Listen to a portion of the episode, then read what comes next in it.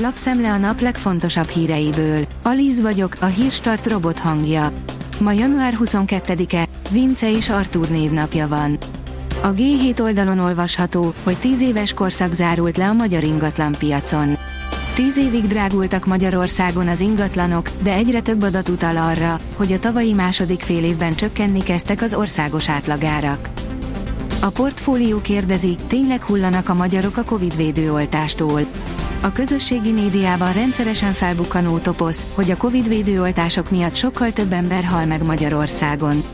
Utána néztünk, hogy mennyire igazolják ezt az állítást a tények. Spoiler, semennyire. Több tízmilliónyit érhet Bén autója. Néhány héten belül bárki lecsaphat Bén egyik autójára, méghozzá egy vérbeli rallykonra, pontosabban bárki, aki komolyabb a zsebébe tud nyúlni, és hajlandó is rá, áll a Vezes cikkében.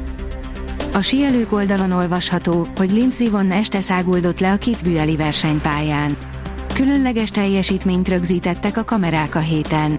Lindsey Vonn, az amerikaiak már visszavonult klasszis síelője első nőként síelt le a világ legnehezebbnek tartott versenypályáján, a Kit Buelli Stryphon. És mindezt éjszakai csúszással. A privát bankár oldalon olvasható, hogy sokkot kaptam az áraktól, még kínlódik Horvátország az euróval. Az euró bevezetés a jelek szerint déli szomszédunknál is felnyomta az árak egy részét, a horvát hatóságok több száz kereskedőt bírságoltak meg az emelések miatt. Szakértők ugyanakkor abban reménykednek, hogy az uniós valuta közép- és hosszú távú előnyei felettetik majd az átmeneti nehézségeket. Globális ösztöndíjprogramot támogat a Mercedes. A Mercedes-Benz egy globális ösztöndíjprogram támogatásával segíti a fiatalok fenntarthatósági törekvéseit Magyarországon is, írja az AutoPro.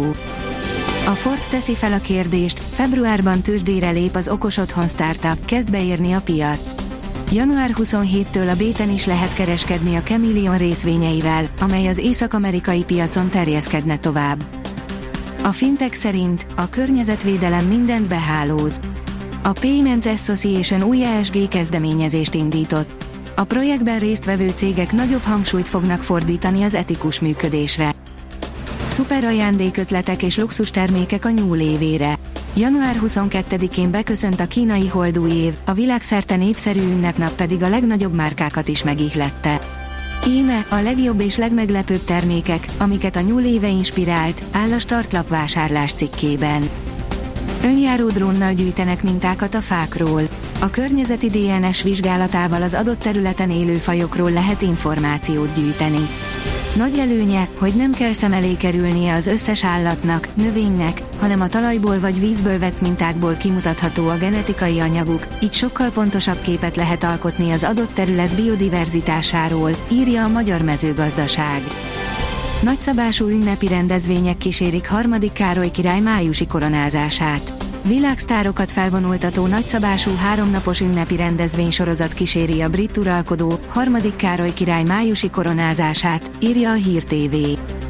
A huszonnégy pont hu oldalon olvasható, hogy levélben kért bocsánatot a Bendi szövetség. Levelet írt a Magyar Bendi szövetség az U huszonegyes válogatott világbajnoki kizárása után. Az Eurosport írja, Murray kiesett, Djokovics menetel, Bernal újra harcra kész. Szombaton nagy meglepetések nélkül folytatódott az Australian Open, de Andy Murray azért egy utolsót küzdve összehozott egy négyszettes meccset. Nyugatra szorul vissza a tél, keleten a tavaszias idő kerül fölénybe, írja a Kiderül. Vasárnap délelőtt még többfelé várható csapadék, majd délkelet felől csökken a felhőzet.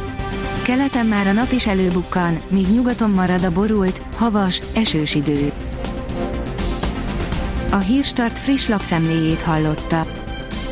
Ha még több hírt szeretne hallani, kérjük, látogassa meg a podcast pont hírstart pont hu oldalunkat, vagy keressen minket a Spotify csatornánkon, ahol kérjük, értékelje csatornánkat öt csillagra. Az elhangzott hírek teljes terjedelemben elérhetőek weboldalunkon is. Köszönjük, hogy minket hallgatott!